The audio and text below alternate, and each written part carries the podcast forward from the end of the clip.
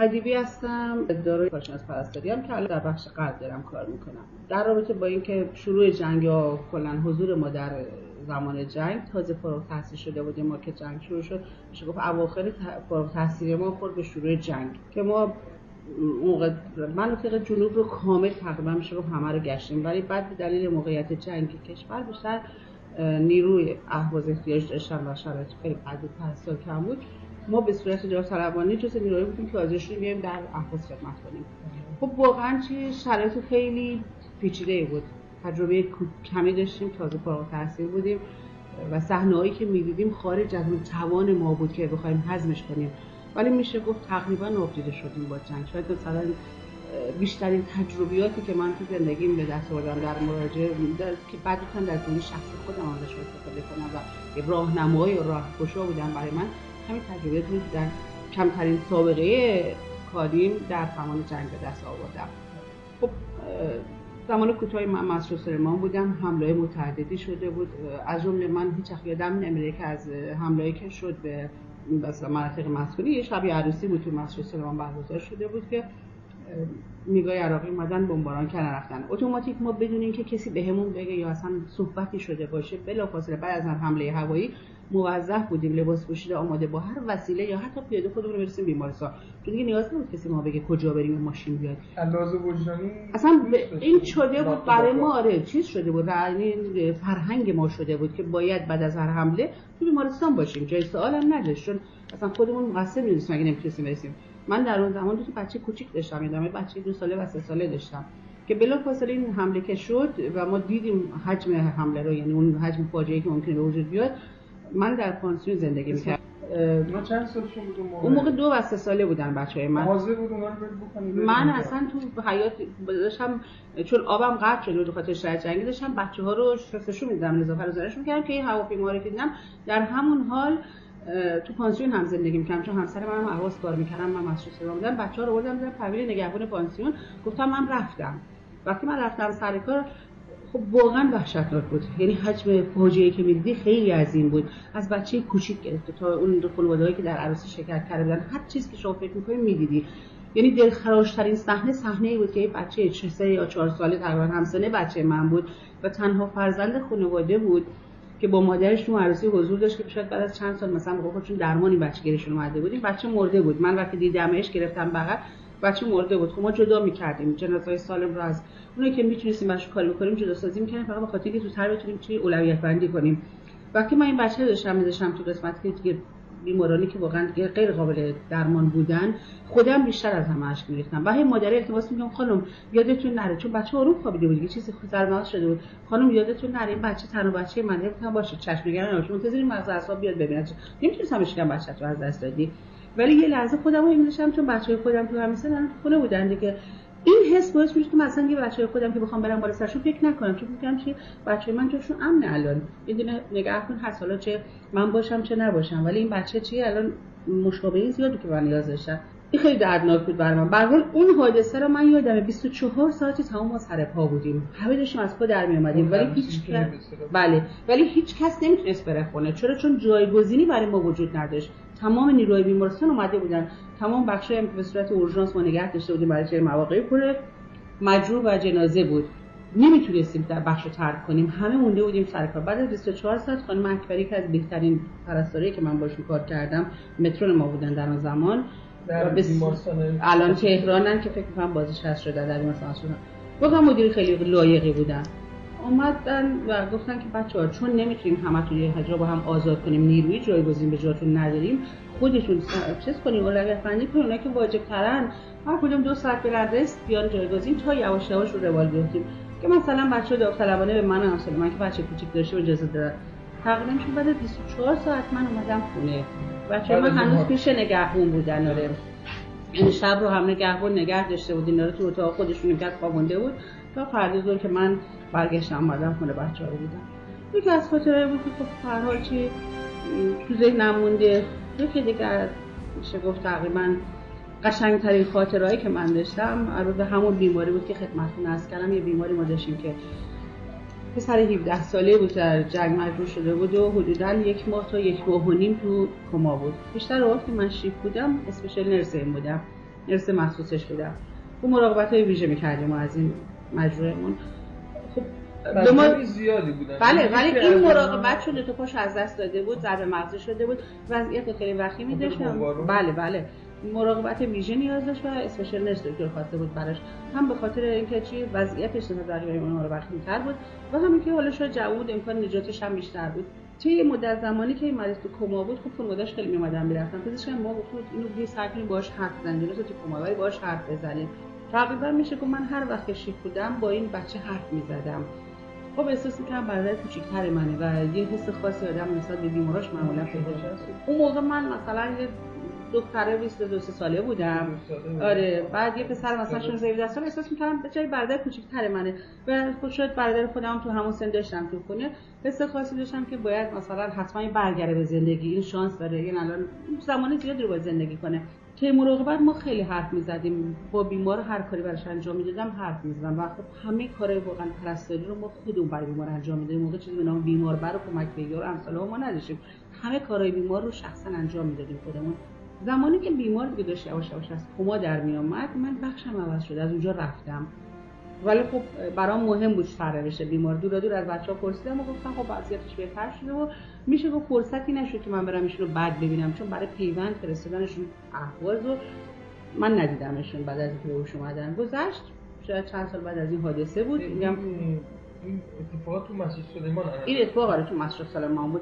چند سال بعد از این حادثه بود که تقریبا میشه گفت یه مقدار وضعیت حالا جنگ خیلی دیگه چیز شده بود گذشته بود و بعد از چند سال یه خونه پدری داشتم مسجد سلیمان رفتم.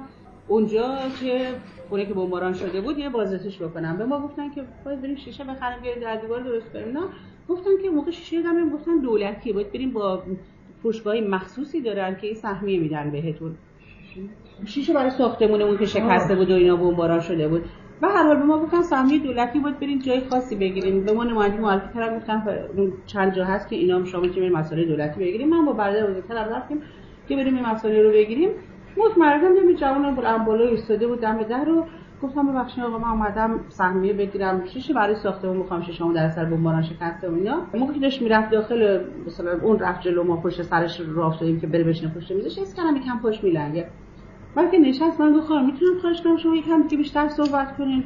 برام عجیب بود. گفتم یعنی چی صحبت کنین؟ خب برادرم هم همراهم بود. اصلا یه جورایی جوون چیکار داره هم صحبت کنیم گفتم منظورتون نمی‌فهمم گفت یکم بیشتر صحبت کنین. با من حرف نزنین. با برادرتون حرف بزنین اگه ناراحت نزدیک با من حرف بزنین. و من منظورتون نمی‌فهمم آقا من اومدم شیشه می‌خوام با من حرف نزنین با برادرتون حرف بزنین یعنی چی؟ گفت آقا صدای شما این خاطرات در ذهن من بیدار می‌کنه. گفتم یعنی چی؟ گفت ببخشید می‌تونم ازتون بپرسم؟ شما پرستار نیستین. گفتم چرا؟ گفت شما فلان موقع در فلان طوره فلان چه کار نمی‌کردین. گفتم آره. گفت یه مریض با این مشخصات نداشتین. گفتم چرا؟ گفت من همون مریضی هم که تو کما بودم. اصلا باورتون نمیشه هنوزم که من یادم میاد به این خاطره.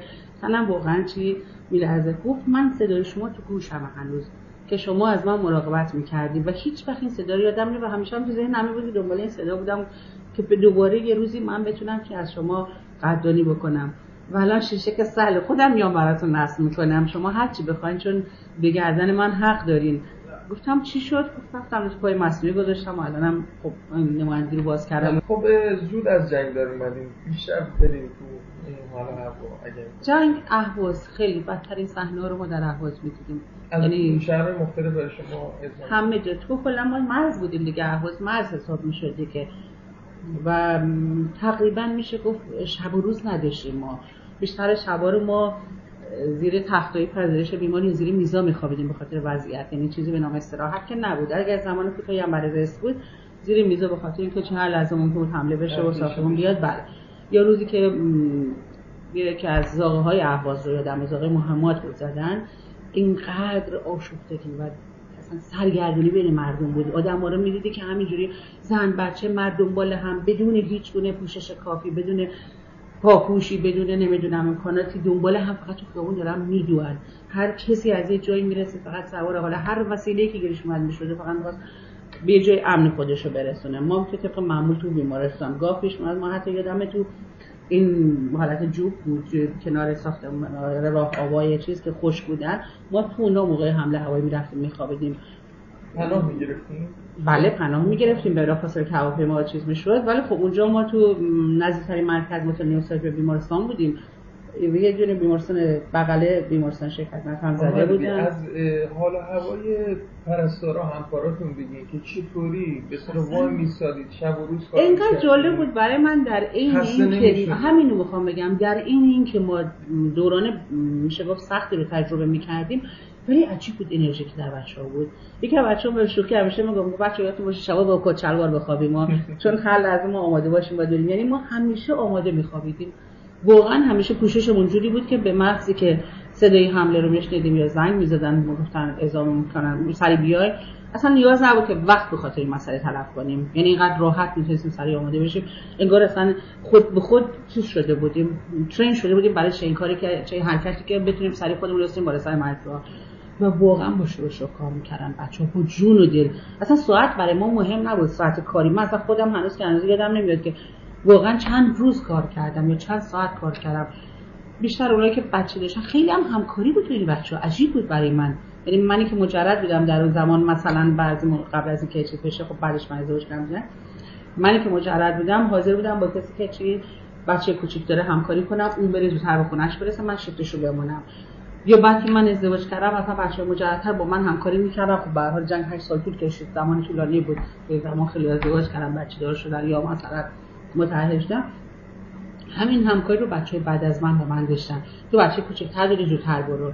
شیفتا رو حاضر بودن به راحتی جا مثلا ما رو جایگزین کنیم با هم دیگه. خاطرات از همکاراتون بگین الان یه خاطر خوب گفتین یه خاطره ناراحت کننده و غم انگیز الان از اطرافتون همکاراتون بگید یکی از همکار شده باشه کسی بود که به اصطلاح کار جالبی آره یکی از یه شب من شبکار بودم تو بخش جراحی بود. یه تعداد زیادی مجروح برای ما آوردن. مجروح که آوردن ما رفتیم تحویل بگیریم دوست سرباز همراهشون بود. یه چیز خیلی جالب مندم حالا شاید در زمان نمی‌دونم با اطلاع بود بی اطلاع بود. وقتی اومدن ما رفتیم داخل اتاق مجروح ها رو پذیرش کردیم و کارش رو انجام دادیم اومدیم تو اتاق خودمون. یکی از سربازا دنبال من اومد داخل اتاق. بچه اومد کلاهش رو و این به اصطلاح یه کلاه کشته بود. سرش رو کلاه نظامی سرش رو کشید نگاه که بچه پرستاریه. لباس ارتش نظامی هم کامل تنش اصلا من همینجور فقط مونده بودم. اسم کوچکش هم منیژه بود ولی فامیلش الان حضور ذهن ندارم. که بعدم یادم با ایدون از مجروحا فرستادن شالمان برای ادامه درمان اگه اشتباه نکنم یکی از مجروحای جنگی یک پرستار بود لباس. نظامی کامل پوشیده شده بود. کلاه و پوشش و همه چیز لباس بودن فقط رفته بود مجروح بیاره کمک کنه مجروح بیاره. گویا کم آوردن نیروی امداد رفته بود کمک کنه مجروح بیاره. که مثلا فقط موندم من توی من موندم تو چرا باید دنبال من تو اتاق منیجه آره. ولی من منطقه یادم اون موقع اگه اشتباه نکنم کرمانشاه بود اون خانم. اصلا من همینطور واقعا ما تونده بودم چون اونم داوطلبانه اومده بود حالا به هر حال تو منطقه جنگی و پرستار ما بود ولی چیز برای من عجیب بود که بیشتر زمانی که مجروح می‌خواستم برم بیارن این داوطلبانه می‌رفت که قطع مقدم مجروح رو هم میکم میورد به خاطر اینکه کمک‌های اولیه لازم رو اونجا بهشون برسون تا قبل از مرکز درمانی از خرمشهر بگید شنیدین خرمشهر سقوط کرد اصلا خیلی فاجعه بود. خیلی ناراحت شده بود. اصلا آدم احساس می‌کرد که از وجودش رفته. خیلی دردناک بود به خصوص ماها که بچه جنوب هستیم و خود به خود یه حس ناسیونالیستی خاصی نسبت منطقه داریم. بله بله و وقتی که خرمشهر آزاد شد هیچ وقت یادم نمیره. اصلا من نمی‌دونم واقعا می‌دونم که همه فقط جیغ می‌زدن شادی می‌کنن میپریدن. هر کسی هر چی دستش بود می‌دونم و فقط چی اون حسی که داشت از اینکه احساس می‌کرد دوباره حالا شاید میشه گفت مثلا آدم احساس کنه فرزندش از دست داده دوباره خدا بهش برگردونه می‌تونی بگی کاری از وجودت رو که از دست داده بودی. دوباره بهت برگشته اون توانایی رو که از دست داده بودی دوباره بهت برگشته. احساس تکامل می‌کردی احساس می‌کردی همون. واقعا واقعا. اصلا اوج این شور و شوق برمیگرده به اینکه واقعا چی نتیجه تلاش کسایی بود که جون گذاشتن خون دادن تا ما بتونیم دوباره روی خاط رو من یه سرباز رو یادمه. به من دادن گفتن که ببرین بخش ما مغز اعصاب نداشتیم تو بیمارستانمون. مجبوری بود که از جبهه آورده بودن خیلی هم جوون بود و بسیار رشید رو اصلا ظاهر این جوون هم حتی آدم رو چی باعث می‌شد که بی اختیار برگردی بهش کمک کنی. بعد این دوچار ذره مغز شده بود و متاسفانه شکاف. و من فکر کردم مورد دیگه امیدی بهش نیست. بعد داشتم میبردمش بیمارستان یه بیمارستان دیگه تو احواز ما بودن بیمارستان ابوذر. اگه اشتباه نکنم گفتن برای اونجا تحقیق مغز اعصاب اونجا ببینتش. تو مسیر که من اینو میبردم تو آمبولانس بودم با یکی از کسایی دیگه که همراه مجبوری با ما تو چون به به خاطر کم بود آمبولانس ممکن بود دست مجبور ما با یه آمبولانس بریم داشتیم صحبت می‌کردیم من بی اختیار نمی‌دونستم که این هنوز زنده است. خب میگم کم تجربه هم بودم دیگه. اون آقا از من پرسید گفتش خانم فکر می‌کنی میمونه؟ من فکر نمی‌کنم با این وضعیت داره امیدی بهش نیست. شما حساب کن بعد از چند ساعت این مجبور حرف زد با من خب من زنده خانم. ولی اگه فکر می‌کنی امیدی به من نیست آدرس بهت بدم به خانواده من بگو حرفامو. شما نمی‌دونید من چه مثلا من دیگه ول نکردم که اون مجبور تا آخر لحظه ای که دکتر اومد بالا سرش و مثلا دستور به سرش دادن اصلا نمی‌تونستم بیمارستان ترک کنم. که آدرس داد کنم اون اینه این اگه من مردم به خانواده‌ام اینو بگو که البته من نمی‌دونم یا معجزه بود یا واقعا خواست خداوند یا دعاهایی که واقعا چی خیلی هم مادر و بدقه با بچه‌هاشون داشتن. بعد که من تماس گرفتم گفتن این جوون چیز شد. مرخص شده از بیمارستان. دوباره برگشت رفت جبهه. دیگه حالا از عاقبتش من خبر گفتم مرخص شده از بیمارستان. چون من دیدم خب بد جوری شکاف خورده بود.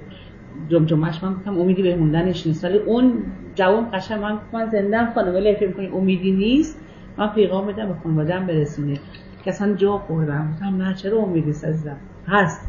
ما خدا رو داریم همیشه امید داریم.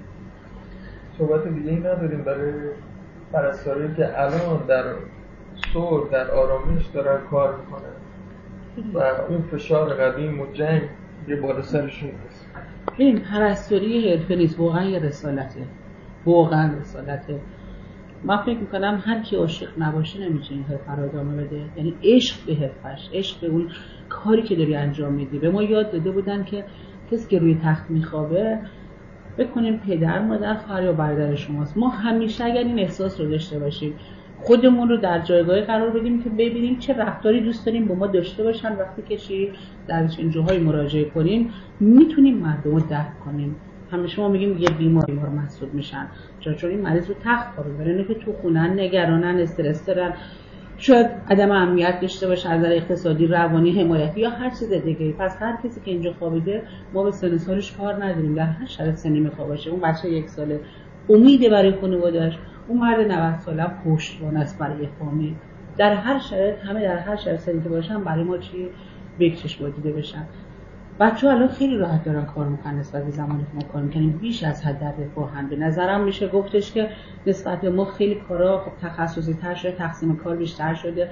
یه مقداری بار کار کمتر شده. البته کار کاغذی و کارهایی که الان مثلا انجام میشه. حاکمیت بارینی و خودمونیت و بخشی ایزو گرفتن همسالم اینا زیاد شده. کارهای دفتری زیاد شده. ولی کار مراقبتی مقدار به نظرم کیفیتش اومده پایین. به نظر شما این بچه‌ای که الان هستن که شما کار می‌کنن می‌تونن مثل اون دوران مقاومت بکنن؟ یعنی اون حالت اگه خدای نکرده به ما ایرانی هستیم. ایرانی ها کلا ذاتن وطن پرستن و مردمی هستن عاطفی احساساتی و فکر می‌کنم که اگر خدای نکرده امیدوارم که هیچ به اون تجربیاتی که ما داشتیم پیش نیاد. ولی هیچ چیزی در دور گذشت زمان یا تاریخ اصلا چیز نیست که آدم بخواد این کارش کنه. ممکنه هست شرایطی واقعا پیش بیاد به ناچار. ولی فکر می‌کنم می‌تونن. سخته براشون ولی این حس رو بچه های پرستاری می‌تونن دوباره همون چیزی باشن که ازشون انتظار